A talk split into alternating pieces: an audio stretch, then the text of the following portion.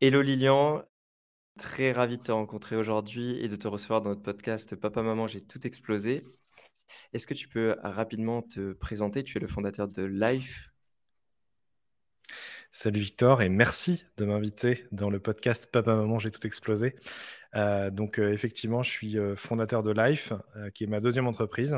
Et Life, comme son nom l'indique, c'est une boîte dont l'intérêt et l'activité principale, c'est le funéraire, puisqu'on est la première plateforme de mise en relation pour l'organisation d'obsèques. Ok. Avant d'aller plus loin sur le sujet de Life, est-ce que euh, tu peux nous rappeler ton parcours entrepreneurial? Il me semble que tu as eu d'autres projets avant Life. Ouais, tout à fait. Alors d'autres projets, surtout un en fait en réalité, euh, puisque euh, durant mes études, en fait, j'ai fait, euh, j'ai fait un parcours ingénieur à, à, Centrale Supélec qui s'est très bien passé par ailleurs. Mais durant une année de césure, avant ma troisième année, en fait, j'ai monté une boîte qui s'appelle Immersive Therapy, qui existe toujours, qui tourne toujours et qui a pour but de commercialiser, enfin de développer et commercialiser des outils de soins pour les patients, mais des outils de soins un peu particuliers puisqu'il s'agit uniquement d'outils de soins accessibles sur téléphone. Donc l'objectif pour nous, c'était de créer ce qu'on appelle la santé digitale aujourd'hui et d'avoir vraiment une logique de médicaments numériques. Donc euh, Immersive Therapy, ça a développé euh, un, un, système qui s'appelle Diapason, qui est dédié aux gens qui souffrent d'acouphènes chroniques. Vous savez, quand on a des sifflements euh, persistants, c'est très peu agréable. Ça touche plus d'1,5 million de personnes en France, ce qui est énorme en fait, parce que la plupart des gens n'en ah parlent pas en fait. Autant que ça. La plupart des gens qui ont des acouphènes chroniques n'en parlent pas. Et euh, comme techniquement, on n'entend pas moins bien, c'est juste qu'on est perturbé, euh, ça compte pas comme handicap euh, au grand détriment des gens qui souffrent de ça, puisque la maladie est super invisibilisée. bref. Et en tout cas, moi, ma première aventure entrepreneuriale, c'était de me dire, moi, ingénieur, informaticien, je code, etc. Mes premières lectures, ça a été du papier de recherche, en fait. des papiers de recherche médicaux. Et donc, c'est vrai que, bah, on verra, il y a peut-être un, il y aura peut-être un sujet euh, avec Life ensuite, mais euh, euh, ça me ça me gêne pas, ça me choque pas, et voire même ça me fait plaisir d'aller sur un domaine que je comprends pas du tout, que je connais pas du tout, et de me dire tiens, est-ce que éventuellement on pourrait pas être un peu créatif, un peu inventif, faire quelque chose un petit peu mieux? C'est ce qu'on a fait avec Diapason, et tu vois aujourd'hui Diapason ça tourne tout seul. Enfin, je suis plus impliqué directement dans les activités de Diapason, mais ça continue de tourner, et on traite 2000 patients par an. Ok, donc c'est un projet que tu n'as pas revendu, tu es encore associé dedans, tu n'es juste pas CEO.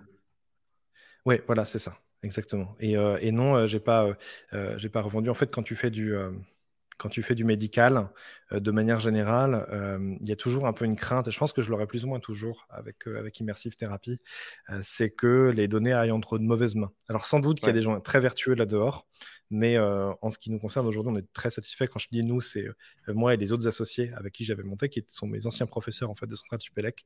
On est très satisfait avec la manière dont ça fonctionne. On continue d'aider des gens, continue à avancer, et on se pose pas vraiment la question du capital.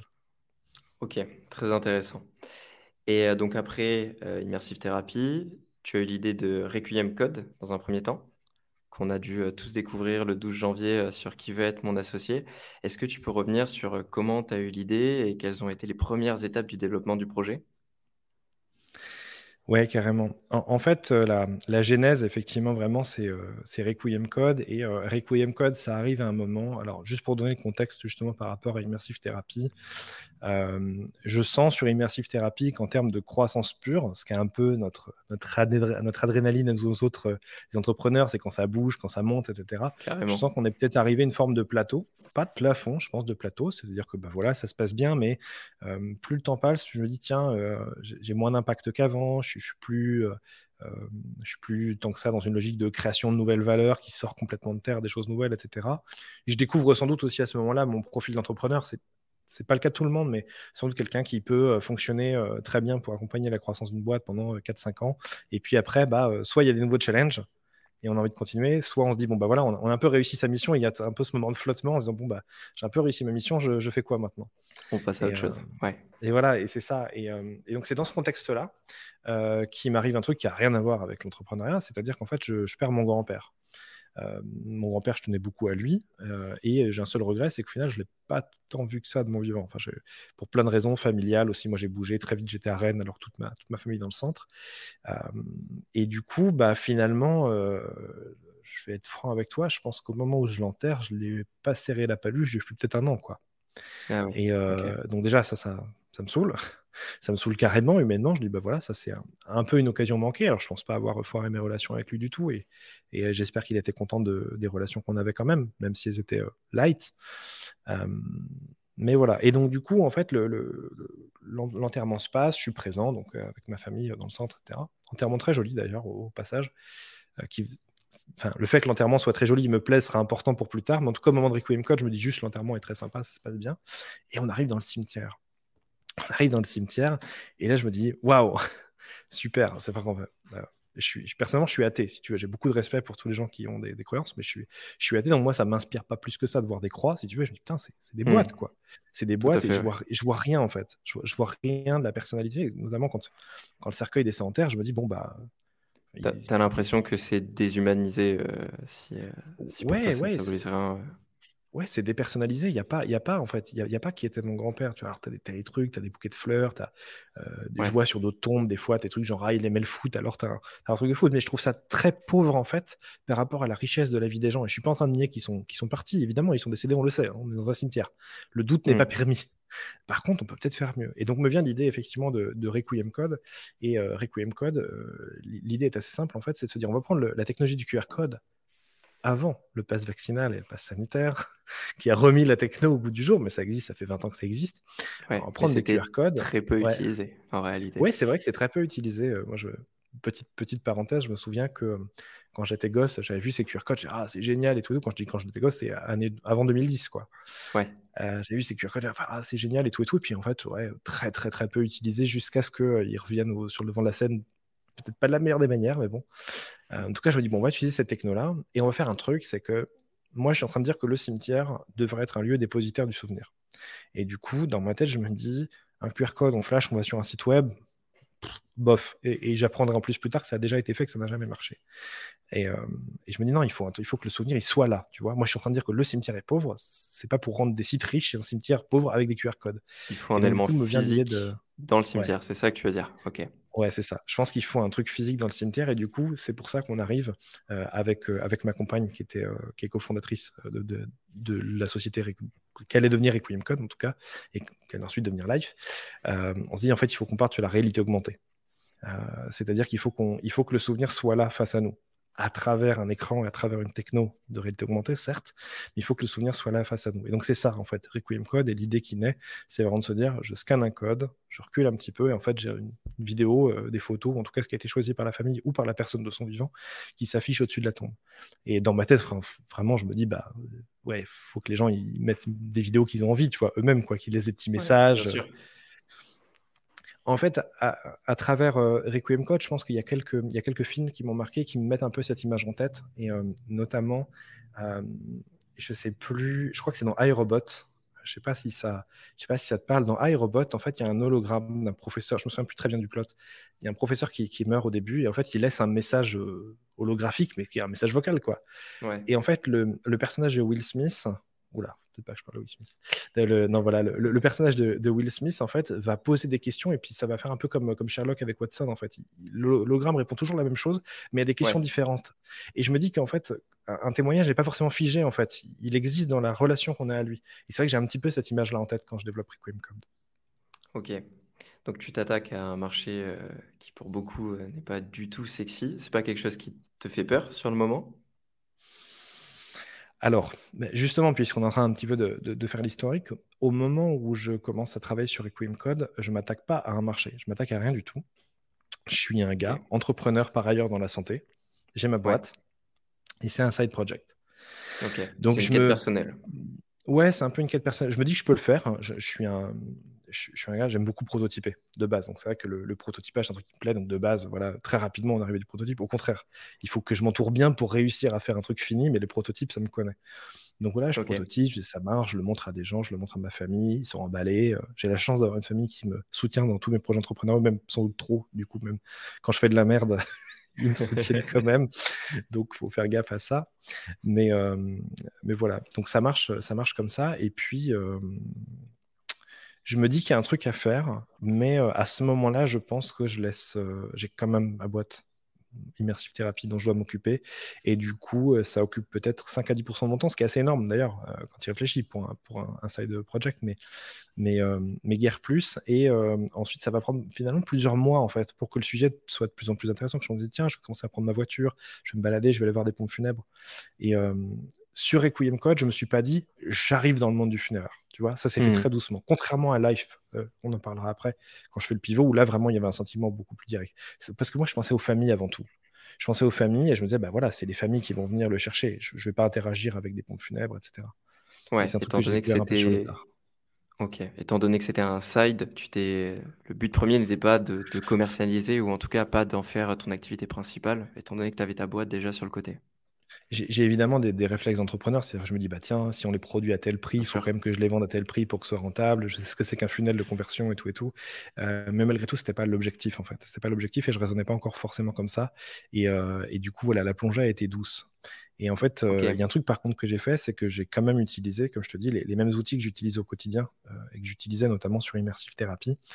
c'est un truc que je maîtrise bien, c'est la presse. Je, vois beaucoup d'ailleurs euh, de gens dans, les startups qui rechignent, ils disent ah oui mais la presse c'est le vieux monde et tout et tout, on fait que des articles de blog et des, blogs et des posts sur les réseaux sociaux. Moi mes plus belles réussites avec euh, Immersive Therapy, ça a été la presse. Ça a été les, d'avoir un attaché de presse, etc. On a fait des salons, on est passé sur M6 et tout et tout, ça nous a propulsé extrêmement vite. Et donc du coup je me dis bah tiens, euh, ce petit projet fut-il un side project presque, je te prends avec toi, presque par fierté, j'ai envie qu'on en parle, tu vois. J'ai envie que ça se voit, je, je, le proto, j'ai envie que ça se sache. Euh, et donc, du coup, j'ai fait un petit peu de, un petit peu de relation presse. Et en fait, euh, tu sais, souvent, quand tu prends un peu de recul sur la vie d'entrepreneur, tu trouves des petits moments de bascule comme ça. et en fait, euh, bah, ça, c'est un moment de bascule parce que puisqu'on se dirige gentiment vers le fait de, vers, vers M6 et le reste, en fait, je passe pas sur M6 s'il n'y a pas un article qui est lu par la, la, la chargée de prod qui cherche des projets pour qui va être mon associé, en fait. C'est ça le truc. Donc au moment où je décide de, où je décide que le journal local il va parler de nous et où je, force un petit peu pour que ça arrive, ce que je sais pas, c'est que je plante les bases d'un truc qui va être immense derrière. Et, euh, et ça nous met toujours en rapport ce, rapport, tu sais, l'entrepreneur face au hasard, la chance, qu'est-ce que c'est, est-ce qu'il faut la provoquer et tout et tout. En tout cas, moi, c'est ça le moment de bascule, rétrospectivement. Pour, pour le coup, la chance, tu l'as un petit peu provoqué. D'ailleurs, je pense que c'est un conseil qu'on peut donner aux personnes qui nous écoutent. Peut-être ne pas négliger euh, la presse. C'est vrai que c'est pas le premier réflexe. On a tendance à partir euh, sur euh, des moyens de communication un peu plus modernes ou du paid directement et négliger un petit peu la RP. mais on voit de très belles boîtes qui naissent grâce à la RP et une visibilité énorme. Je pense notamment à une marque qui a rien à voir, mais je sais pas si tu connais la marque Zeta sur des chaussures éco-responsable à base de, de, raisin, de cuir de raisin. Euh, ça a été propulsé euh, par, euh, par de la presse, par Sud-Ouest, qui a fait exploser ensuite du. Donc je, veux dire que, que, des, que des chaussures fabriquées à base de raisin et un rapport avec la presse, je trouve ça hyper cohérent. Ouais, presse, vin, tout ça. Ah. ouais, tu, tu, découvriras que j'ai, je souffre d'un excès euh, pathologique de jeu de mots. Et, euh, euh, c'est, très bien pour le podcast, j'adore, c'est, parfait, c'est parfait. En, tout cas, en tout cas, effectivement, enfin, juste pour voilà. Alors moi, je, je pense que je, je, struggle régulièrement avec ma légitimité à dire faut faire ci, faut faire ça, etc. Parce que tu sais, entrepreneur toujours plus ou moins le syndrome de l'imposteur et tout et tout qui se balade à droite à gauche. Mais il y a un truc dont je suis sûr, c'est que la presse est sous-cotée. Et en plus, ce qui est bien, c'est comme c'est sous-côté, c'est facile d'y aller. Euh, littéralement, tous les gens à qui j'ai dit, écoutez, euh, allez sur LinkedIn, choper le, même, même, sur du local. Tu vois, j'ai une amie qui fait de la, de la garde d'animaux dans une petite ville du centre. Euh, sur les sur loire Je lui ai dit, mais c'est pas parce que tu fais de la garde d'animaux, tu vois, on a discuté un petit peu, et à, son échelle, avec son truc, c'est pas scalable, machin, etc. Mais ce qu'elle fait, je trouve, c'est génial. Elle l'a monté d'elle-même, et je lui ai dit, mais vas-y, décroche, appelle le, journal local et tout et tout. Elle s'est tapée des, premières pages. Et c'est d'après des premières pages parce qu'en fait, le journaliste, qu'est-ce qu'il veut? Il veut des histoires. Et nous, nos entrepreneurs, on, on, en a. un peu à ça. bien sûr, bien sûr. Et pour revenir donc sur, euh, sur cette partie presse, donc ça vient, euh, tu un article dans le journal local, M6 vient de chercher. Tu es dans quel état d'esprit? Pour toi, c'est euh, un nom catégorique au début Tu as une phase de réflexion où tu te dis peut-être que c'est le moment d'aller chercher un peu de fonds pour développer? En fait, en fait, j'aimerais te dire ça. J'aimerais dire, ah là là, il est temps de développer le projet avec des fonds et c'est une opportunité en or. la réalité, c'est que quand ça arrive, je suis toujours dans cette phase un peu entre deux et tout et tout et j'ai pas, en fait, je commence, plus le temps passe, plus je passe de temps. Tu vois, tu me demandais est-ce que tu arrives sur le funéraire, etc.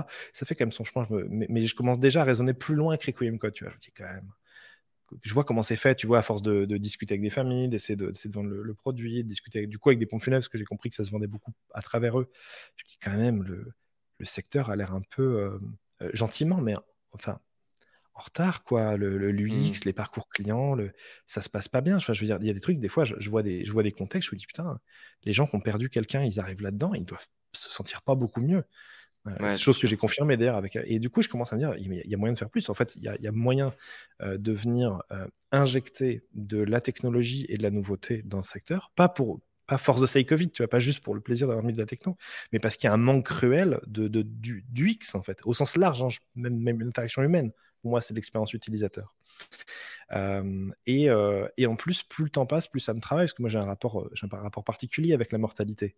et donc, c'est-à-dire que je, vois ça un petit peu aussi comme un acte de foi, de dire bah tiens, je vais aller, je vais aller mettre le bras un petit peu. Donc, je commence à m'engaillardir, mais malgré tout, ça reste toujours sur l'aspect un peu philosophique, tu vois. Je fais pas passer le truc. voilà. Et donc, effectivement, je crois que je suis contacté sur LinkedIn par la chargée de prod de QA Mon Associé qui me dit Ah, je sais pas si vous connaissez cette émission. Alors, moi, j'avais entendu parler. Je n'avais pas du tout regardé la saison 1. J'avais entendu parler. Et surtout, je savais, enfin, je, pensais savoir que c'était la version française de Shark Tank. Et j'ai déjà été approché par Shark Tank sur ma précédente boîte quand j'étais au CES euh, à Vegas en 2018. Et euh, j'avais le contrat entre les mains et je décidais de ne pas y aller parce que j'ai vu des extraits j'ai vu ce que disait le contrat et j'ai fait oula. Et euh, voilà, je peux m'attirer les fous de qui que ce soit. Ouais, Yangi sous roche. Mm. Euh, le, le, contrat Shark Tank pour être juste candidat, hein, pour juste passer les, les, les, les, les, auditions, si tu veux, qui sont quand même en conditions réelles face aux mecs euh, et qui sont un peu filmés pour d'autres formats. Enfin, rien que ça, dans la catégorie, tu abandonnes tout espoir d'avoir de l'API sur ce que tu fais. C'est violent, ah c'est extrêmement violent. donc j'avais pris pas mal de temps pour le lire. Donc du coup, quand j'ai le truc qui arrive, je fais tu vois, je suis méfiant de base. Je me dis, ah, d'accord, etc. Donc, je discute un petit peu avec la chargée de prod, qui, je l'ai au téléphone. Elle est adorable. Elle est sympa. Ok, c'est pas la même approche. Parce que moi, Shark Tank m'avait foutu un papier entre les dents. dit Sinsai, Sinsai met ton bracelet. Ah oui, je m'en souviens. Sur Shark Tank, ce qui m'avait bloqué, ce qui m'avait choqué et bloqué, c'est qu'en fait, euh, quand, tu, quand tu vas, quand tu signes, en fait, ils te mettent, ils te posent même pas la question, ils te mettent un bracelet. Et là, j'ai vraiment eu l'impression d'être un animal et de la, de la chair pour un programme télé. Et, et quand j'ai vu les gens qui se mettaient, je fais, ok, c'est mort je, m'en souviens maintenant. C'est vraiment c'est ce bracelet qui m'a qui m'a fait phaser quoi. Et donc du coup, là, je sens que euh. là, je sens que la chargée de prod de qui veut être mon associé m'explique un peu l'historique de l'émission et tout et tout. Et puis ah bon, elle a pas l'air de vouloir mettre un bracelet euh, au sens même métaphorique du terme. Euh, et je lui dis bah j'aimerais bien voir l'émission d'avant. Tu vois, j'ai vu, vu deux trois replays, mais elle m'envoie elle m'envoie l'émission de la, la saison 1. Et là, je vois que vraisemblablement, on est face à un programme qui est hyper sain. Mmh. Et, je le dis et je le répète parce que euh, il y a un aspect télé-réalité dans qui va être mon associé. Je suis presque sûr que j'ai pas le droit de dire ça selon mon contrat avec M6, mais je vais le dire quand même. Euh, parce que j'ai quand même signé des petits trucs avec M6.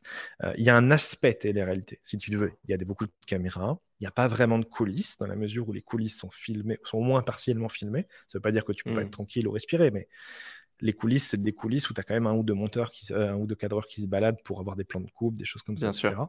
Bien sûr. Et il y a beaucoup de petites interviews quand tu vois le programme qui se tourne là-bas.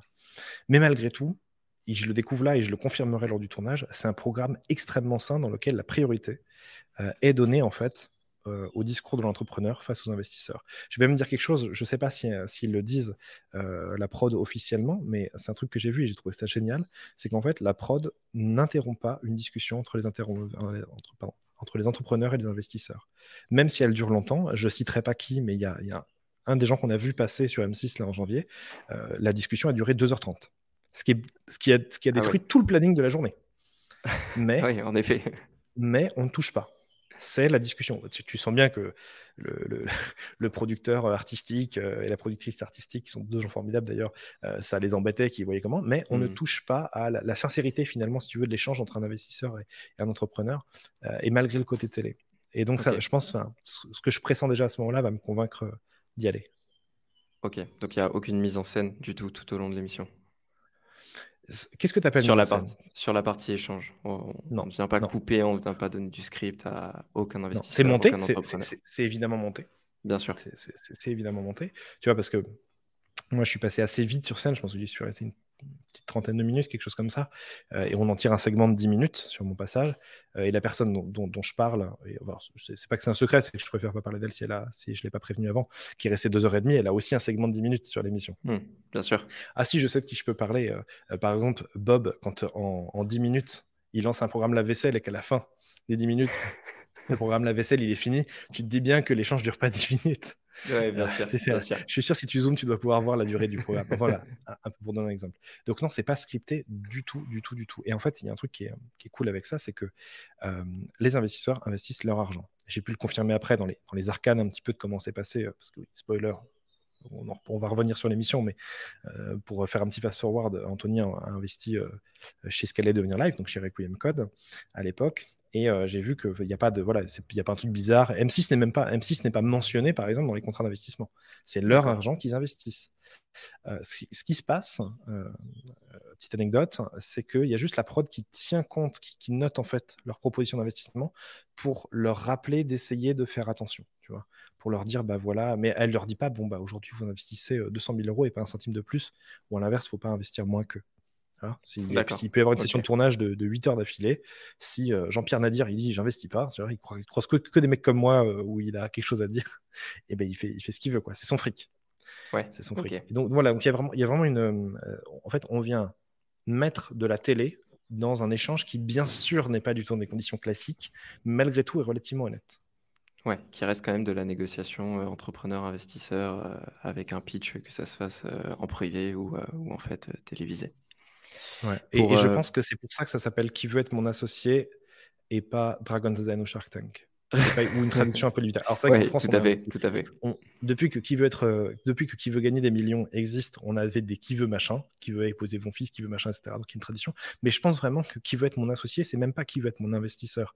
Et à mon avis, ça, c'est un truc qui est non négligeable. C'est qui veut être mon associé c'est le rapport que ça crée entre l'investisseur et l'entrepreneur est totalement différent. Ça, c'est sûr et certain. C'est que avec qui va être mon associé, on est là pour apporter quelque chose d'autre que de l'argent, pas, euh, pas l'investissement à part entière où on apporte 10 euh, 000 euros à une entreprise euh, pour l'aider à se développer juste avec un apport pécunier.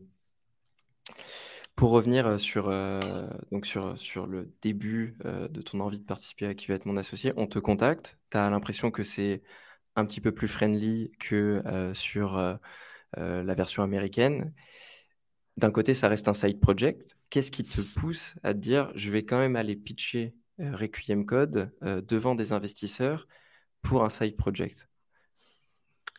Ouais, et puis t'imagines bien que je suis assez discret sur le fait que c'est un side project. J'ai pas, je, voilà, je, reste un peu. Euh, un peu, euh, j'ai pas envie de louper la chance. En fait, ce qui va se passer, et c'est mon critère sur pas mal de choses, et je suis désolé, ça fait un petit peu euh, carpe diem, tatouage infini ou autre, je vais devoir le dire parce que c'est vrai. En fait, je me figure juste, moi, dans 5 ans, si ça se passe mal, enfin, qu'est-ce que ça veut dire que ça se passe mal? Est-ce que je peux regretter que ça se soit passé? Et hmm. Je peux pas, en fait, tu vois. Et, et mon critère, c'est attends, c'est trop fun. Vraiment, vraiment, je pense, l'avoir verbalisé comme ça. Je fais, attends, c'est trop fun. J'ai un side project, un truc un peu perché, tout et tout. Euh, c'est un truc qui mélange euh, mon envie de prototyper, euh, mes connaissances entrepreneuriales, mon propre rapport à la mortalité. et, j'ai un rapport souriant à tout ce qui m'emmerde de base, donc en l'occurrence à la mort aussi. donc c'est fun, quoi. Et là, on me propose de passer sur, sur M6 et de venir présenter le truc. Je me dis, j'ai rien à perdre. Au pire, on me dira c'est affreux ce que vous faites, partez tout de suite, monsieur. Je serai triste pendant deux jours et puis je passe à autre chose. Je pourrais toujours dire regardez, je suis allé, je suis allé présenter, euh, j'y suis allé, j'y suis allé, je l'ai fait et tout et tout. Donc, euh, je pense que je mets 3-4 jours à être convaincu. Peut-être que je suis contacté, euh, je te dis une bêtise, genre le, le, mercredi et je vais répondre que le lundi ou le mardi d'après. Après d'ailleurs avoir dit au téléphone à la nana, bah, écoute, faut que je, faut que je réfléchisse. Je lui donne un peu, je donne un petit peu mon contexte. Je lui dis voilà, aujourd'hui je suis sur deux, deux projets. Celui-là il est naissant, j'en ai un qui, est beaucoup plus mature. et je me dis allez, j'y vais, j'y vais et et je, tente et je vais bien et franchement je vais bien voir ce qui se passe. Ouais, bien rien à perdre. J'ai absolument rien à perdre à ce moment-là et donc je me lance dans le truc en me disant bah euh, et puis au fond de moi je me dis bah écoute si quelqu'un veut investir bah il sera temps de il sera temps de, bien montrer le truc. D'ailleurs j'ai été franc avec les investisseurs, je leur ai dit où on en était. j'ai même d'ailleurs ce plan exceptionnel qui a été gardé dans une bande annonce et je regretterai toute ma vie d'avoir fait où je dis 0 euros de chiffre d'affaires. tu vois? Je l'ai vu ce plan. voilà, quand je l'ai vu, j'ai fait mais pourquoi j'ai fait ça? Même, même, même Anthony m'a dit mais pourquoi tu avais fait ça? Pourquoi tu as fait un geste aussi fanfaron? Pour exprimer 0 euros. Donc, j'ai été, sincère avec ça. Je me suis dit, bah voilà, on tente. S'ils me disent non, etc., bah, j'aurais présenté, j'aurais tenté, ce sera marrant. Je pourrais toujours continuer dans cette projet si j'ai envie. Je verrai bien. Tu dis, c'était un peu une zone de flottement, tu vois. Je savais pas trop, euh, savais pas trop euh, à qui j'allais me consacrer ou même s'il fallait que je fasse une chose encore différente et que je monte une autre boîte sur autre chose. Euh, et voilà. Et donc, je me dis, ouais, en gros, c'est un peu, tu vois, c'est toujours le truc, c'est puisqu'on parle de la mort, sur mon lit de mort, est-ce que je le regretterais? Absolument pas. Je regretterais juste de ne pas l'avoir fait. Donc, c'est parti. Ok. Donc, c'est parti. Il y a le tournage de l'émission. Tu présentes donc ce qui est Requiem Code. Tu as Anthony qui va décider d'investir chez Requiem Code.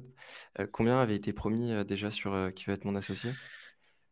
Alors, faut voir que la enfin, maintenant que tu connais un petit peu l'histoire de Requiem Code et tout et tout, il faut bien imaginer que la valorisation d'un truc pareil, Bien sûr. Et, tu vois, c'est, je ne sais plus comment il s'appelle, le PDG de Ledger. Et il a raison de le dire, qui dit je n'investis pas sur des idées, même si j'ai un proto, etc franchement, on va être franc, il a, il, a pas tout à fait tort de dire ça.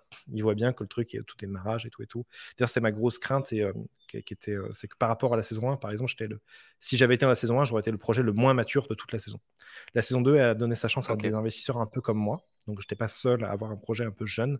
Sur la, sur, la, sur la saison 1, si tu regardes, en fait, la plupart des projets, ils ont quelques années, ils ont du CA, commencent à parler de somme à chiffres ou de ou, ou d'achievement un petit peu un petit peu un petit peu sympa quoi euh, mais voilà, donc, euh, donc Anto, il investit. Et du coup, voilà, moi, j'avais proposé 40 000 euros. Enfin, j'avais, à la base, je voulais faire 20 000. Et puis, on a un coach euh, on a un coach chez M6 qui nous aide un petit peu à structurer. Euh, alors le pitch, ça va, c'est un peu mon, c'est un peu mon kiff. J'aime beaucoup pitcher, mais qui vient nous aider quand même à structurer le côté plus voilà euh, par rapport aux investisseurs. Il n'a pas le droit de nous dire, mais il sait ce qui marche et ce qui marche pas. Enfin, tu vois, il, essaie de nous filer un peu des coups de main et, c'est normal. Donc avec les niveaux d'infos qu'il peut nous donner, il essaie de nous, orienter un petit peu pour maximiser nos chances de succès et les chances que l'émission soit bien, parce que ça reste de la télé, bien sûr, pas le négliger. donc à la base, je voulais demander 20 000 pour, pour 5%. Il me dit non, plutôt 40, 40 000 pour 10%, c'est une bonne proposition.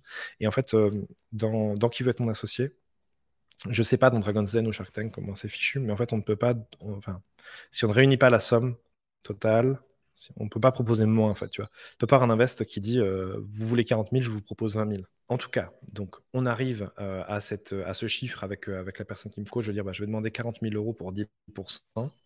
Euh, en sachant que on ne peut pas euh, sur cette émission euh, récolter moins que ce qu'on demande. Par contre, la valorisation, elle, peut être négociée dans tous les sens. C'est ça l'axe de négociation. Moi, j'étais un peu craintif. Je dis quand même 40 000 balles, ça fait beaucoup. En plus, à, titre personnel, tu vois, j'ai pas de patrimoine.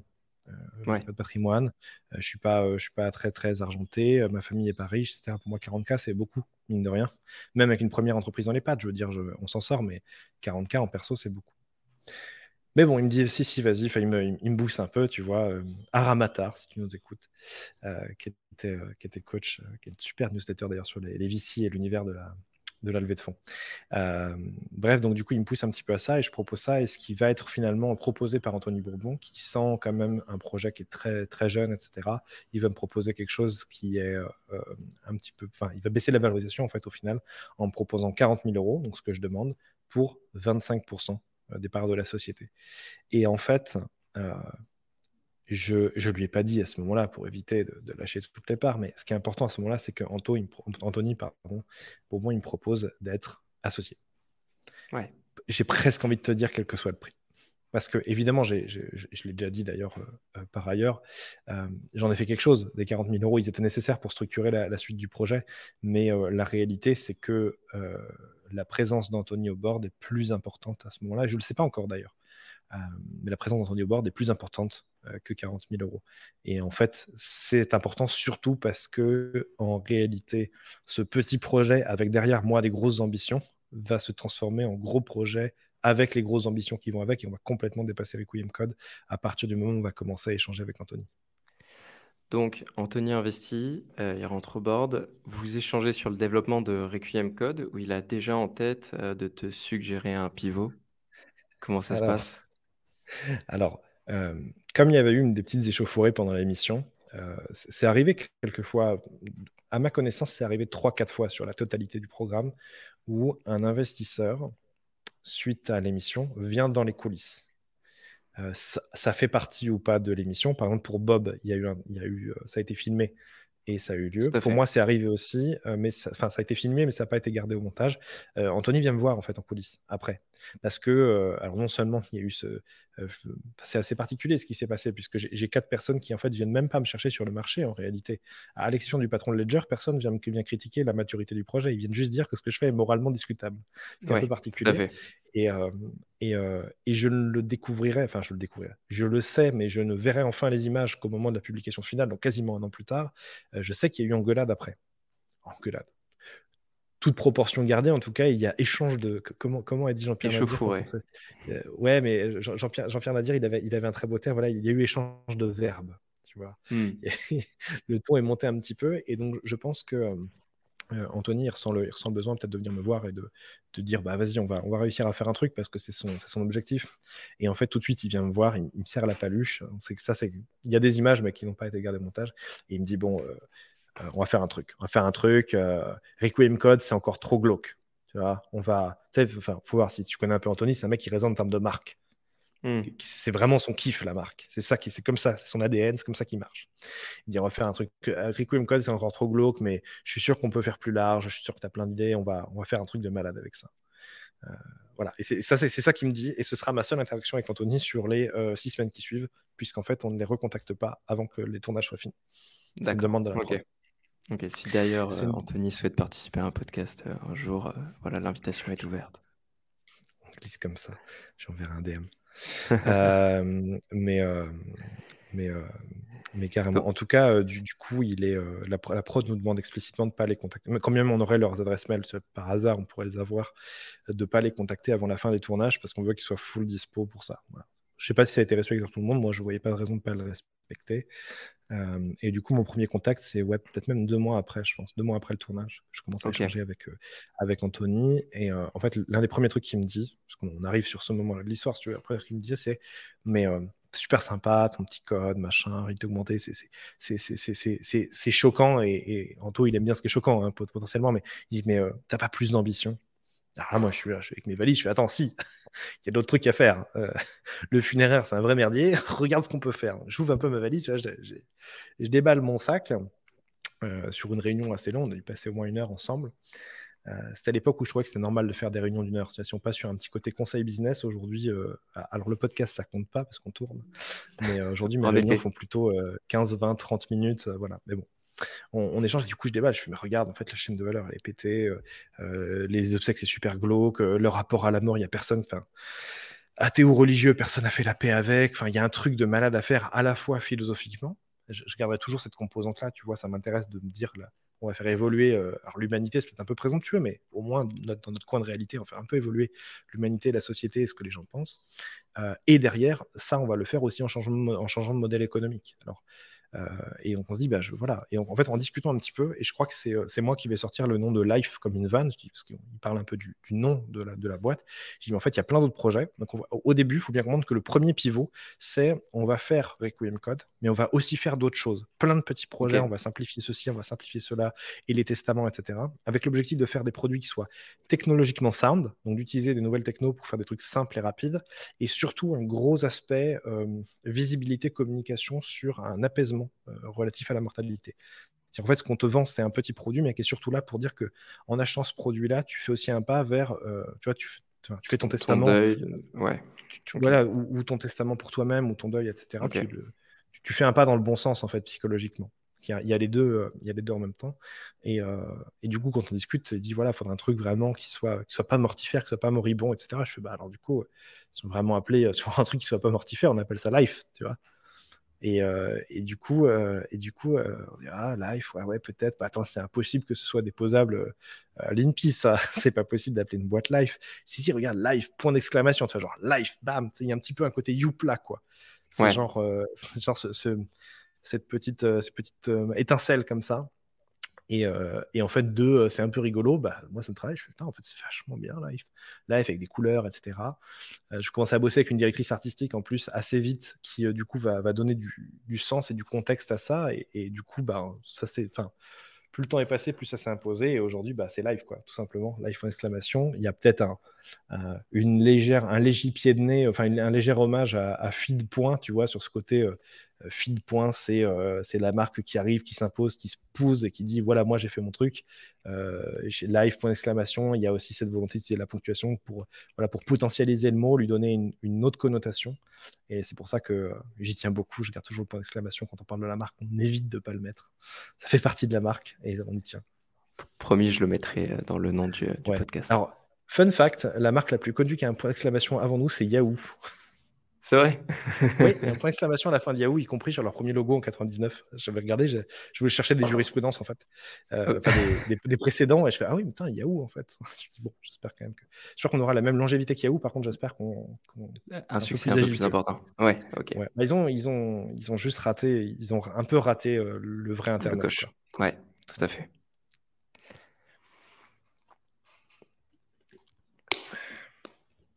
En tout cas, euh, en tout cas, euh, en tout cas, voilà comment on en arrive, euh, comment on en arrive à live. Et en fait, après, ce qui va s'opérer, ça prend un petit peu de temps quand même, peut-être plus de temps que ce que j'aurais voulu. mais il y a, y a le temps que ça se décante, etc. Et en fait, parmi les projets qu'on veut mettre dans live, parce que l'idée, c'est vraiment de faire une sorte de boîte à outils, dans lequel il y a plein de produits. Requiem Code, ça s'appelle Life Memory. Dedans, on fait Life Flowers pour fleurir la tombe avec un modèle un peu à app et tout et tout, simplifié. On est, on est d'accord, quand tu parles d'une boîte à outils, on reste quand même sur euh, une composante produit uniquement. On n'est pas du tout sur du service encore? Ouais, on est, on est complètement sur du produit. On va développer des petits produits qui portent en eux euh, les graines d'une certaine vision de la vie et de la mort euh, et qui simplifient plein de démarches autour de ça. Donc déjà, en, commençant à faire ça, donc il y a, l'idée un peu de dire live quelque chose, et live XYZ, c'est chaque, chaque produit a son petit nom. Euh, presque sa couleur, etc. Je commence à bosser un petit peu là-dessus. Je fais des protos sur d'autres sur d'autres produits. Je commence à bosser sur un système de, rédaction de testament avec un chatbot et tout et tout. Quelqu'un d'un peu malin pourrait même trouver un prototype fonctionnel quelque part, parce que j'ai pas dû l'enlever de, de ligne, mais on s'en sert pas du tout.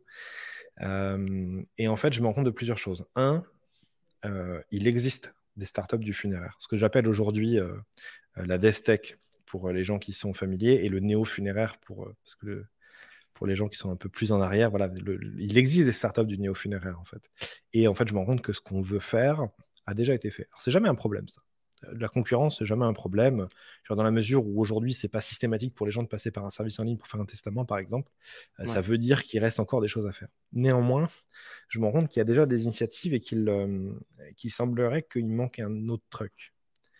Euh, donc euh, voilà. Et, parmi tous les petits projets, à un moment donné, mais c'est là aussi, on parlait du rôle du hasard et je pense qu'on reparlera du rôle du hasard euh, aujourd'hui. C'est que parmi tous les projets, entre guillemets, par hasard, il y en a un qui est proposé, c'est bah, ouais, une plateforme où on peut organiser ses obsèques, mais assez simplement, un peu comme Airbnb, quoi. Et c'est vraiment pensé comme un petit truc, quoi. en fait, plus le temps va passer, plus je vais découvrir ce qui existe déjà, euh, plus je vais comprendre des fois euh, ce qui marche, ce qui marche pas. Parce que l'avantage en fait aussi d'un concurrent, il faut voir aussi, c'est qu'un concurrent, il t'apprend de belles choses sur ce qui marche et marche pas. Le concurrent, il, a dépensé potentiellement un ou deux millions d'euros pour faire le product market fit à ta place. C'est bien un concurrent, c'est intéressant un concurrent. Euh, et, et, par contre, cette idée, alors qui à l'époque s'appelait Live Goodbye, commence à prendre de l'importance. Tiens, c'est marrant parce que ça, pour le coup, c'est le truc qui n'a pas été craqué.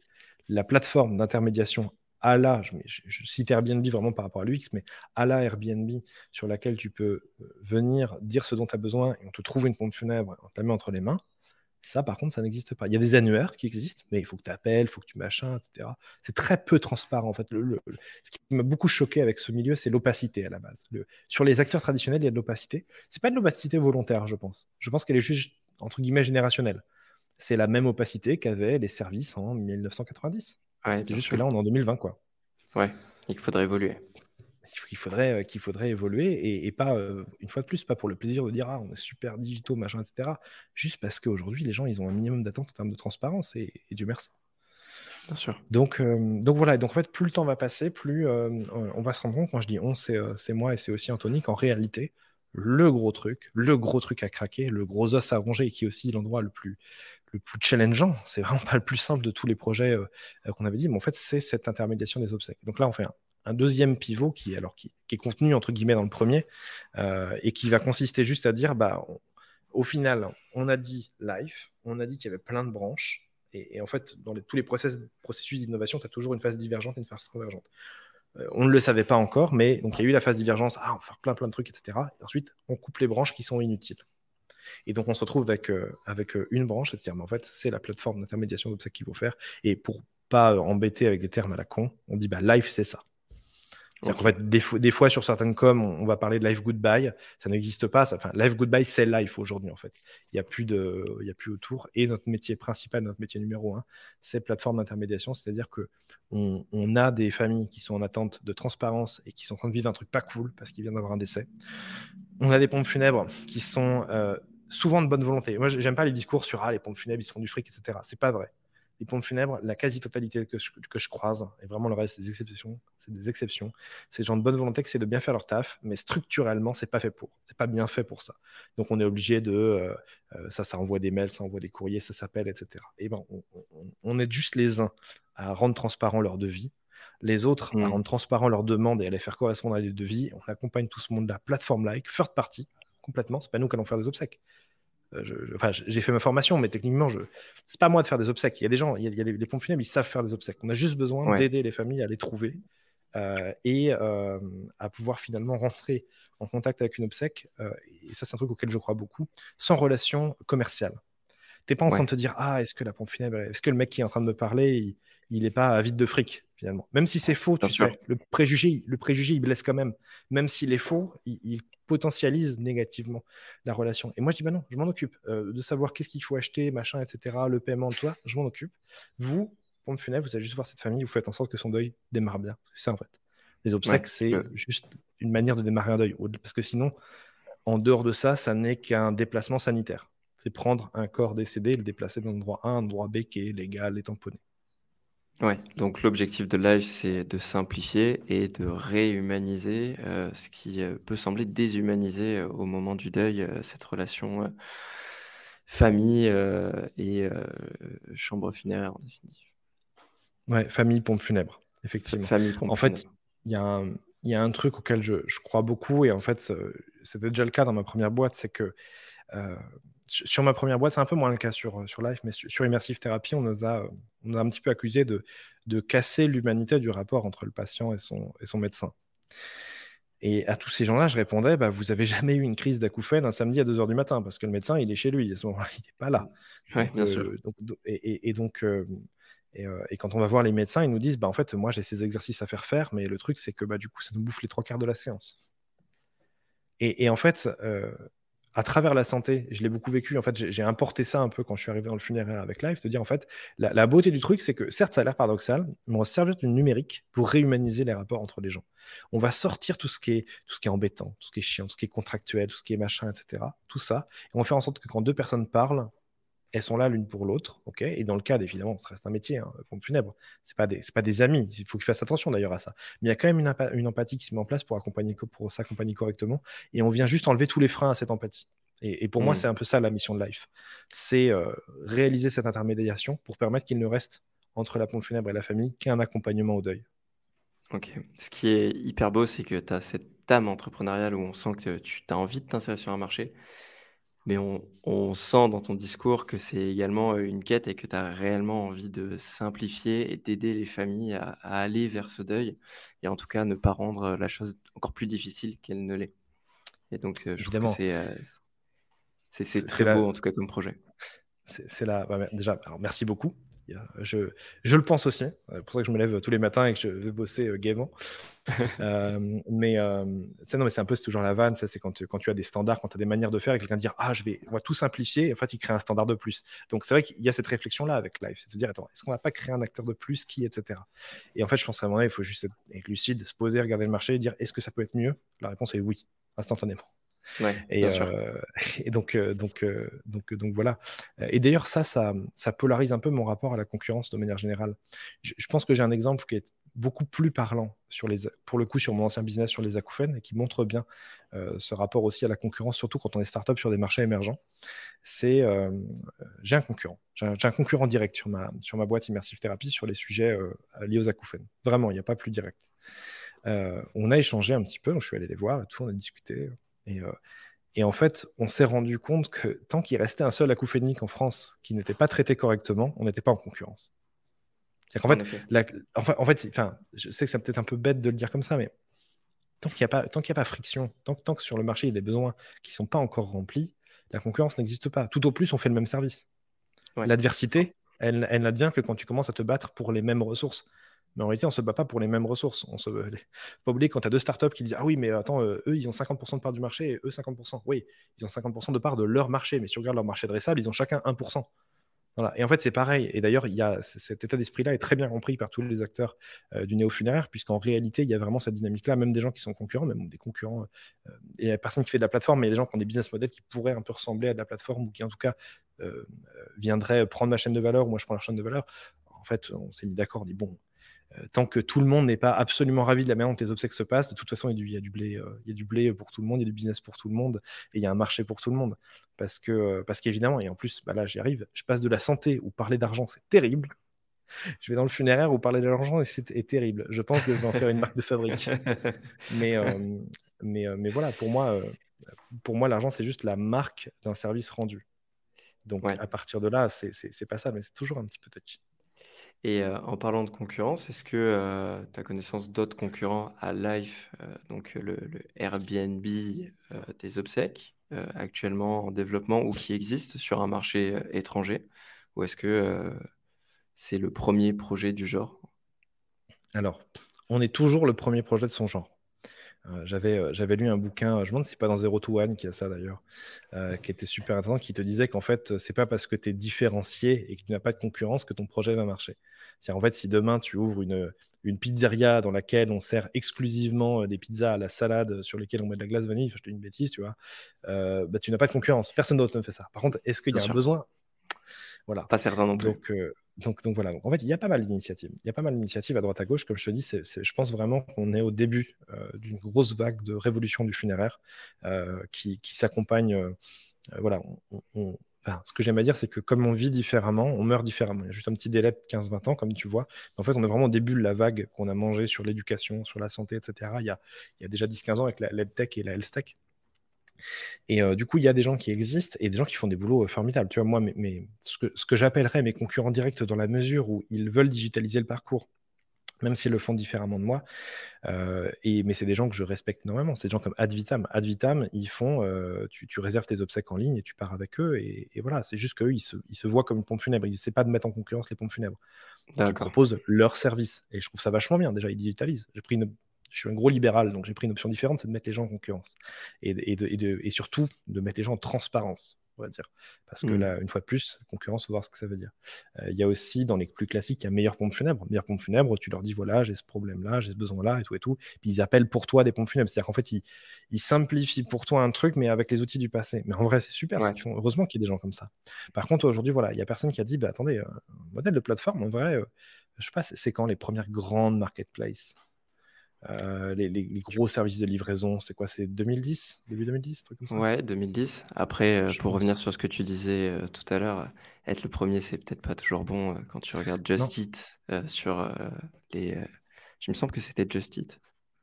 Qui était avant Uber Eats, tu veux dire? Ouais, qui était avant Uber Eats et qui, qui a été la première plateforme dont on a entendu parler et qui n'est pas celle dont on entend le plus parler aujourd'hui. C'est vrai. Qui, qui n'existe Oui, il y a toujours ce cette, cette, cette petite phrase là, j'aime bien où il faut idéalement, il faut pas être le premier sur son marché, il faut être le dernier, un truc comme ça. Ouais, tout à fait. Mais, mais bon, après, au-delà de ça, enfin, je veux dire, on n'est pas en train de, tu vois, je me plais souvent à réfléchir un peu à l'échelle de 5-10 ans, de la dynamique des marchés, etc. Parce que ce qui est intéressant de voir, c'est que on parle pas, tu vois, quand on parle de Just Eat, Deliveroo, Uber Eats, on parle pas juste d'un service de livraison. On parle de quelque chose qui commence. au début, tu as le marché qui existe tu vois, et tu viens dire, bah, on va mettre par-dessus quelque chose qui le simplifie. Et ensuite, en fait, euh, tu fais converger le marché vers quelque chose de différent. Et Dark Kitchen, ça ne pouvait pas exister avant. Maintenant, ça existe. en effet. Euh, tu vois, demain, avec un service comme Live, tu pourrais imaginer Dark Pompe Funèbre. Il y a des gens qui n'ont pas de magasin euh, physique. Comme ça, on ne s'embête pas pour la déco parce que c'est toujours, bon, personnellement, mmh. la déco d'un difficile de faire des trucs sympas, tu vois, et qui finalement ne fournissent que leur service en ligne en passant par un modèle comme Live. Bon. Le fait est, ce que je veux dire, c'est que euh, avant de commencer à se dire ça, et euh, je vais, enfin, je vais, voilà. Disons que je pense que malgré tout, le bon move pour moi aujourd'hui, ce n'est pas d'attendre sur mon siège jusqu'à ce qu'il y ait un concurrent qui se monte pour dire, bah ça y est, je suis le deuxième. Voilà. Donc on va devoir essuyer les pots cassés. Euh, par contre, moi, j'ai très très envie, tu vois, que le modèle qu'on va déployer là en France, dans deux ans, on puisse l'amener aux US, parce que s'ils n'ont pas réussi à craquer le problème, moi, je vais réussir à le craquer. Et surtout si on l'a craqué en mmh. France. Parce que même s'il y a des contraintes réglementaires, le, le, le, plus gros truc à craquer, c'est pas le réglementaire, c'est l'état d'esprit des gens. Et, aujourd'hui, et je vais dire ce qui fait le, sel de tout ça, les gens, ils vont déjà sur Google. Quand il y a un décès, ils vont déjà sur Google. Ils vont sur Google pour trouver une pompe funèbre parce qu'ils savent que ça existe. Mais s'ils n'ont jamais organisé, ils tapent euh, organisé entièrement. Enfin, franchement, c'est trivial, tu vois. C'est juste que c'est euh, des trucs. Euh, c'est moins rigolo que manger, parce que les gens, ils, aiment bien manger, ils disent ah, pizzeria et tout et tout, alors tout le monde est joyeux là-dessus, etc. Donc là, ça vient avec un certain respect, mais ça n'empêche pas de fournir quelque chose d'efficace. Et tu parles d'attaquer le marché US à terme, peut-être. Là, Life, en termes de développement, ça en est où? C'est quand est-ce que les premiers utilisateurs pourront se servir de Life pour organiser les obsèques? Life, ça launch en juin, le 23 et 24 juin, en fait, il y a le salon du funéraire à Toulouse. et donc, on, on présente la plateforme pour la première fois officiellement, parce qu'en fait, en réalité, on va déjà voir aujourd'hui beaucoup de pompes funèbres. Euh, donc, euh, surtout mon directeur commercial, dont c'est le, le, boulot d'aller vraiment battre le pavé, discuter, comprendre, etc. Et commencer à signer des premiers contrats de partenariat avec les pompes funèbres, puisque bah, c'est, euh, on, marche maintenant la main avec elles. C'est elles qui fournissent leurs contrats sur la plateforme, leurs devis sur la plateforme, et nous, on les présente aux, clients. donc voilà, donc ça sortira 23 24 juin. Par contre, il y aura forcément un délai de 3, 4, 6 mois pour les premières obsèques organisées, simplement parce qu'en fait, il euh, faut bien comprendre comment fonctionne une plateforme de mise en relation. Tu sais, je ne sais pas si tu t'es déjà posé la question, mais euh, euh, quand, tu es, quand tu es une plateforme de mise en relation, du coup, tu mets en relation des professionnels et des particuliers, ou, les deux, mais bon, bref, c'est un peu le fou la poule. Il faut bien commencer quelque part. Est-ce qu'il faut que j'ai des gens qui en soient en attente de, de, vie d'obsèques pour que j'arrive à convaincre mes pompes funèbres de venir? Et vice-versa, il faut que j'ai des, des devis d'obsèques pour que les clients aient envie de venir. Euh, la réalité, c'est qu'en fait, la question, euh, question, elle est vite répondue. Alors, je sais pas si elle est vite répondue, mais la question, elle est déjà répondue. C'est qu'en fait, euh, dans 95% du temps, donc là, je vais, me permettre de faire un peu le gars qui sait, si vous, auditeur, vous avez un business model de plateforme dans lequel vous mettez en, relation des clients B2C avec un partenaire et un professionnel B2B, euh, c'est pas le full à poule en fait. C'est les professionnels qu'il faut aller chercher en premier. C'est la supply en fait. En fait, tu n'ouvres pas ton magasin tant qu'il n'y a rien sur les étals. Parce que tu vois, nous, là, je reparle vraiment de notre business. Tu on va voir une pompe funèbre, on lui dit mets ton devis en ligne. Au pire, il se passe rien pendant six mois, elle s'en fout. Elle a compris que, son intérêt, elle met le devis en ligne. Par contre, j'ai une famille qui arrive, elle me dit Ah, je suis dans telle ville. Je lui dis Ah, pas de, pas de devis pour toi. vous avez des devis où? Euh, Vous avez des devis où? On dit Bah, nulle part. Bah, elle revient jamais. Et puis, elle, aura raison de dire bah, que il lui a fait perdre son, du temps. Euh, donc, voilà. Et d'ailleurs, c'est la raison pour laquelle la plupart des applications de mise en relation, y compris C2C, genre Tinder ou autre, font des launches par ville. C'est parce qu'en fait, tu attends d'avoir une forme de masse critique dans un lieu avant de launch ton produit. nous, nous, on a les mêmes problématiques. Pour, euh, éviter, en fait, euh, pour éviter l'aspect déceptif, en définitif. exactement. Bien sûr. Exactement. Donc, donc les obsèques life, euh, majoritairement, on en fera probablement en 2022, mais le gros coup d'envoi, ça va être toute l'année 2023. Et l'idée, c'est vraiment, euh, si on veut vraiment parler euh, business, tu vois, jusqu'à fin 2022, on, valide correctement la manière dont on échange avec notre supply. Et en vrai, en cuisine, on commence à bricoler le B2C, on sait déjà comment faire. Il faut trouver les bons partenaires, il faut trouver les bons fonds, etc. Et 2023, ça va être, on, montre sur des zones géographiques ciblées. Euh, la capacité de launch. Euh, en gros, voilà. Aujourd'hui, moi, j'estime qu'il faut avoir 10% des pompes funèbres d'une zone géographique et gérer 10% des décès. Et que si on arrive à montrer ça, et j'ai presque envie de te dire, quel que soit l'argent dépensé en acquisition de lead, juste on arrive à prouver ça, alors c'est bon. Le modèle, il est viable. Et en l'occurrence, pour nous, ça veut dire une seconde levée de fonds. Ça veut dire une série A. Oh, j'oubliais. j'oubliais. J'ai levé 40 000 euros avec René Bourbon, mais euh, fin 2021, on a levé un million. Hein. Oui, tout à fait. C'est vrai, j'ai oublié de le rappeler également, mais tout à fait. je, me rends compte qu'au au moment du second pivot, en fait, au, moment du second pivot, euh, on, a compris qu'il fallait des sous et que c'était convaincant. Donc, ça a marché. Euh, voilà, donc euh, voilà. Tu, comptes partir dans une, une optique de cash burn sur la première année?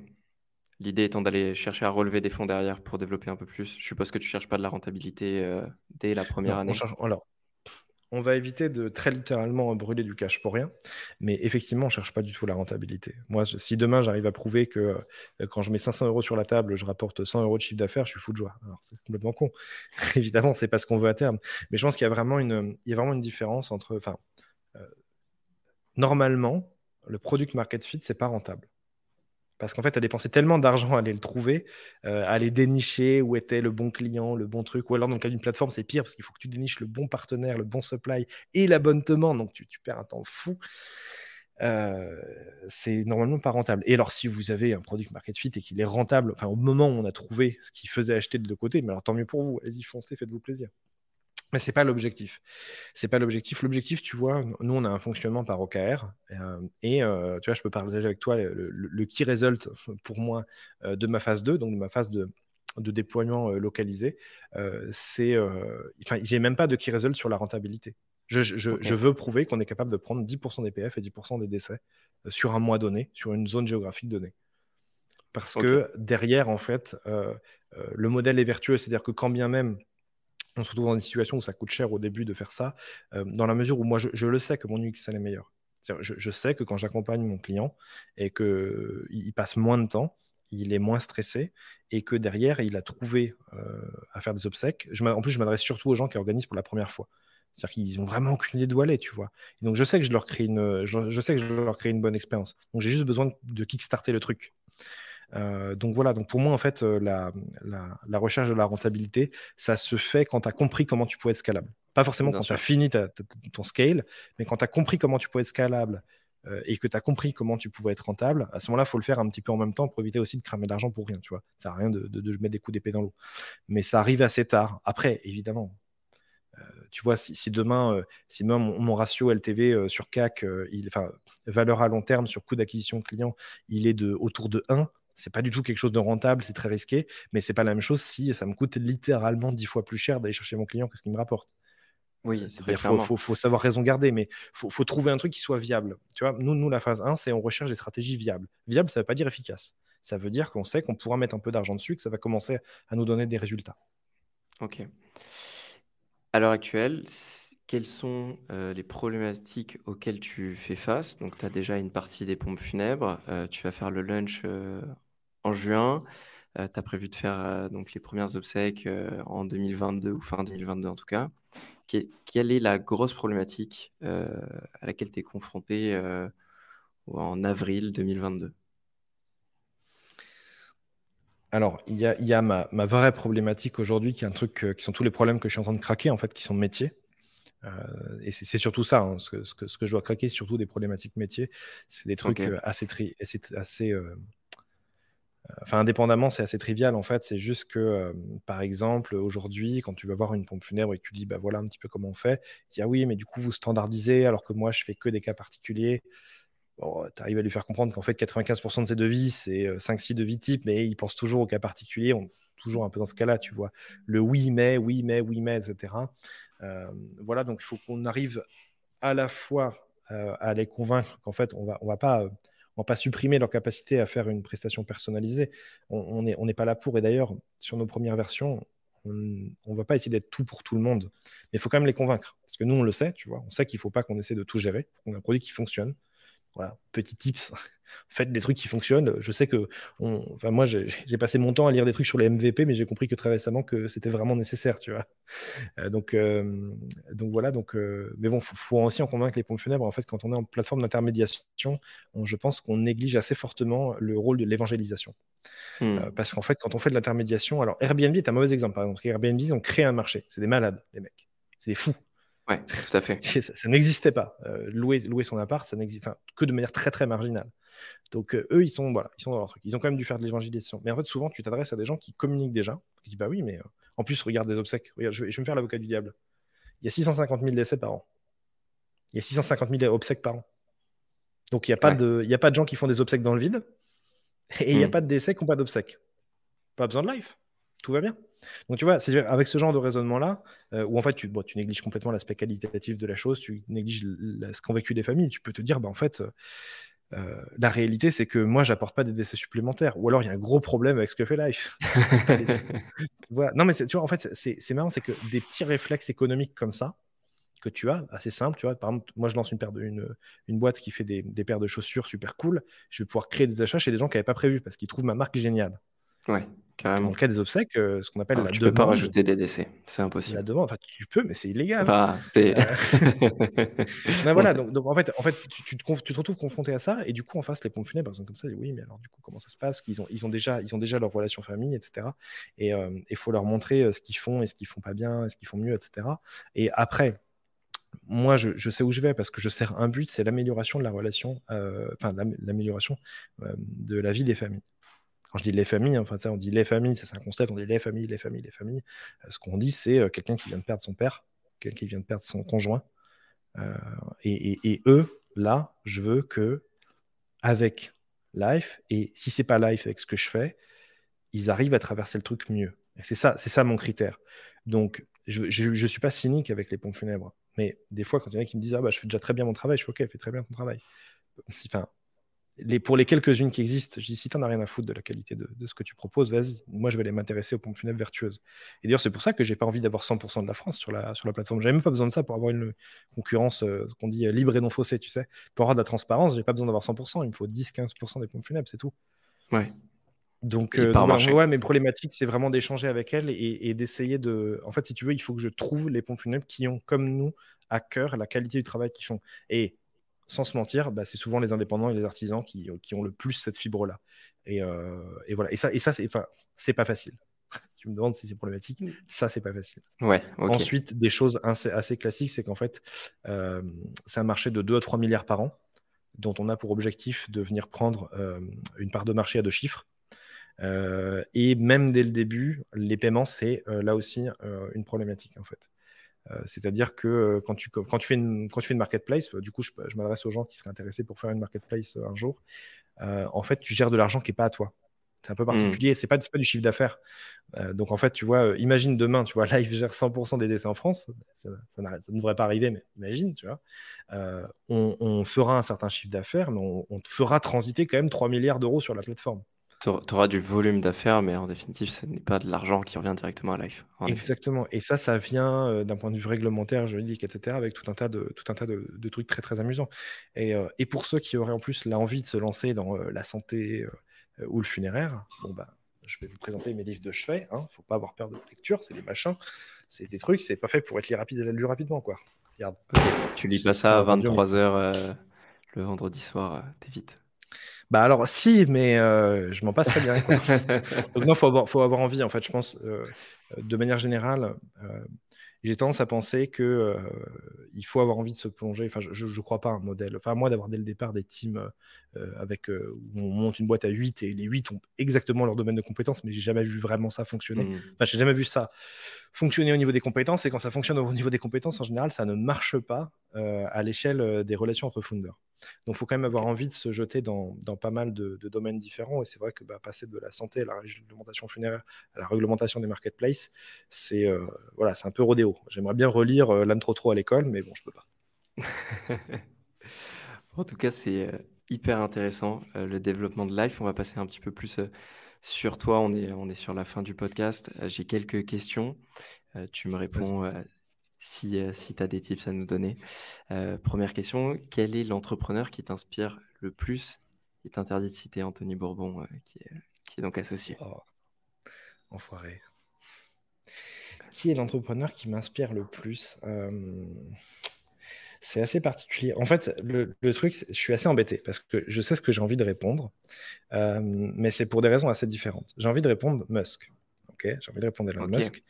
Euh, le truc, c'est que limite, ça m'emmerde. En fait, j'ai pas envie de. Mais j'aimerais pas, j'aimerais ne pas répondre Musk parce qu'aujourd'hui c'est trop facile de dire ah, le mec est visible, il est milliardaire et tout et tout. C'est pas ce Musk là qui m'intéresse. Euh, le Musk qui m'intéresse, c'est le gars qui est à la, qui est au début de PayPal déjà, premièrement.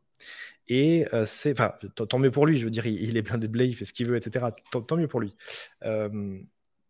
mais je vais quand même devoir répondre Musk pour une raison simple, c'est que euh, moi je suis assez fan d'une période euh, qui, est, euh, qui est celle un peu après les Lumières, tu vois, où on pouvait formuler des futurs possibles et souhaitables.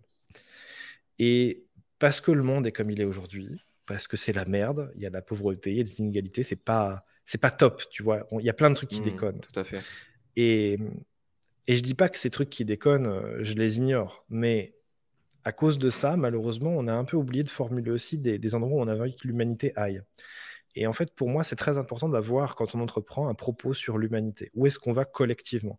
Euh, Parce que sinon, c'est trop facile. Tout le monde a le droit, de, tout le monde peut être nihiliste. Tout ce qu'on fait ne sert à rien.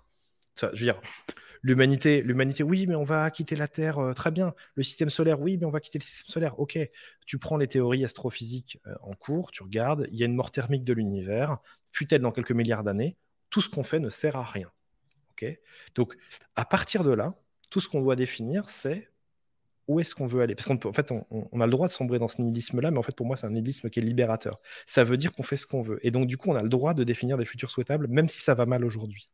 On doit, et idéalement, quand on définit un futur souhaitable, faire en sorte qu'il y ait moins d'inégalités aussi. C'est sympa, mais tu vois. Et, du coup, en fait, quand. Euh, et on lui reproche, hein, quand, quand Musk dit on va aller sur Mars, c'est pas qu'il a juste envie de se taper un délire et de taper un golf sur la planète rouge. Il est en train de dire euh, on a complètement oublié que l'humanité pouvait avoir des objectifs tu vois, moi, je suis, assez versé, je suis assez fanat transhumanisme et tout et tout. Euh, et c'est pour ces mêmes raisons-là. J'ai envie qu'on se dise, tiens, et qu'est-ce qu'on a envie de faire? Qu'est-ce qu'on a envie de devenir? Puisque mmh. tout ça n'a aucun sens, quel sens on a envie d'y donner?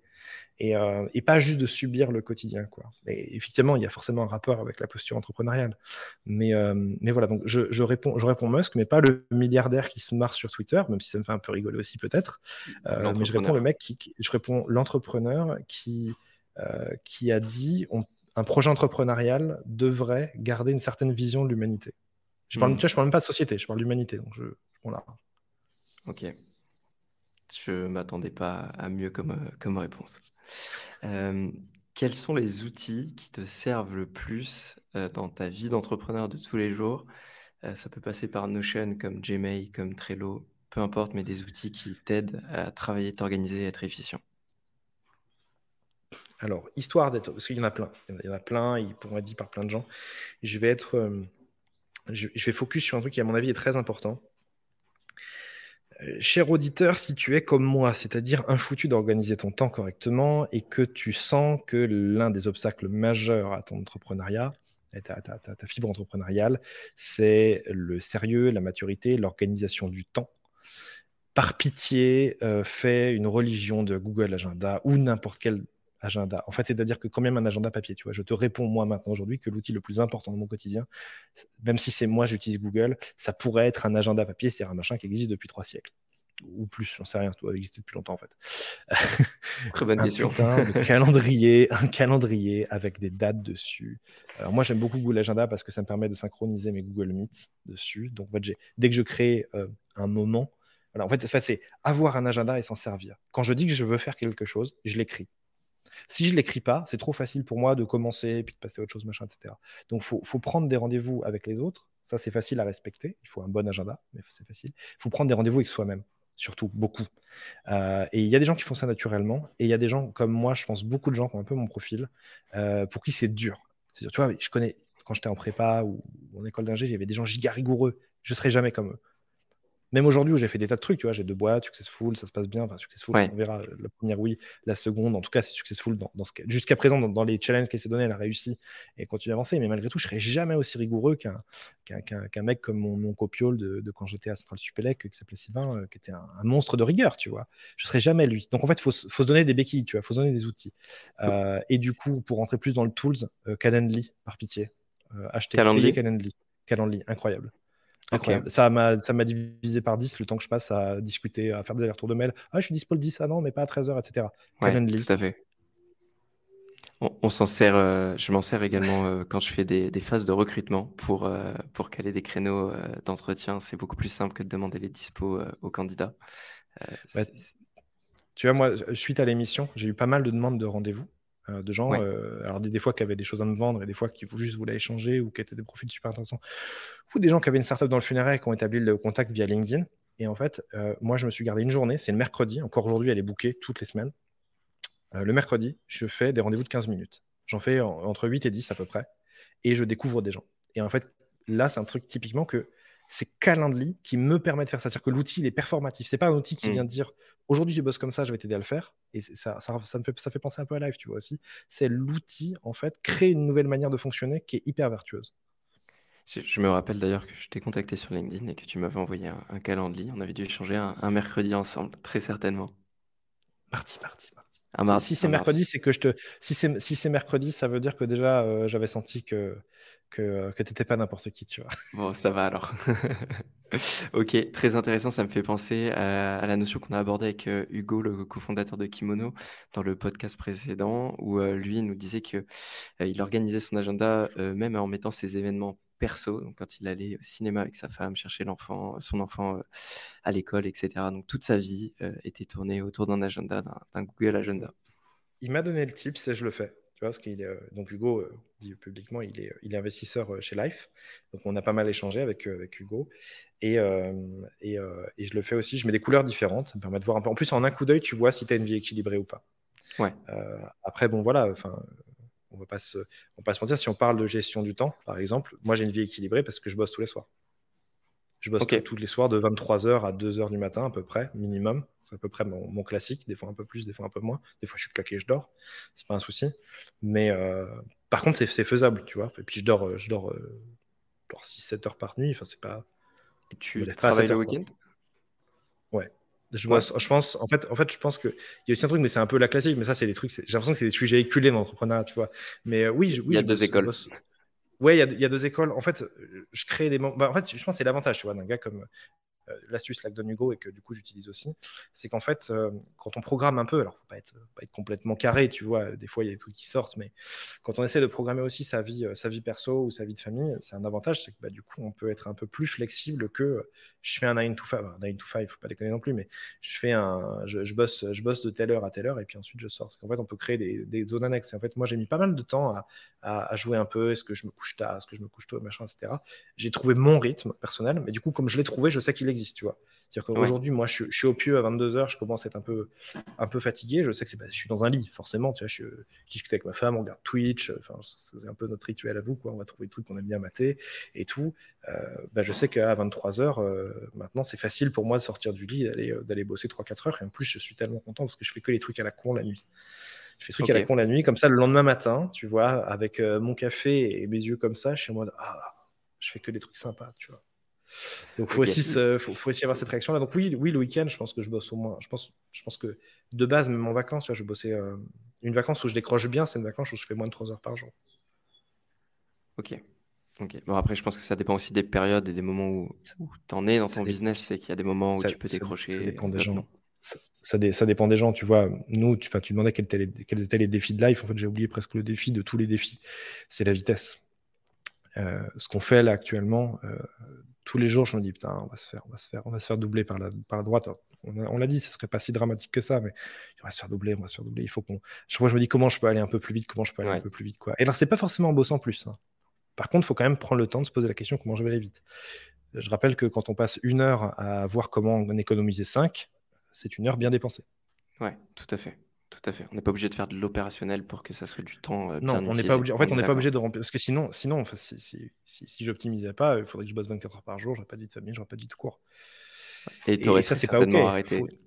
Et j'aurais, j'aurais arrêté. Ah, oui, je, serais devenu un de mes clients. c'est une belle répartie. Et euh, dernière question, si tu avais un seul conseil à donner à quelqu'un qui nous écoute, euh, qui entreprend ou qui en est au début de son projet, quel est, quel est le conseil que, qu'on t'a donné qui était le plus pertinent et que tu pourrais partager aujourd'hui?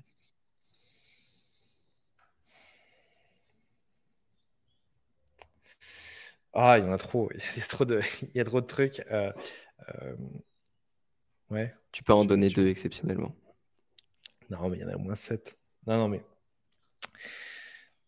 euh, je pense que s'il y en a un seul, vraiment, si tu vois, s'il y en a un que, et en plus que je trouve euh, euh, malheureusement assez, assez mal compris la plupart du temps, je, vais essayer d'être utile en plus d'en donner un, tu vois.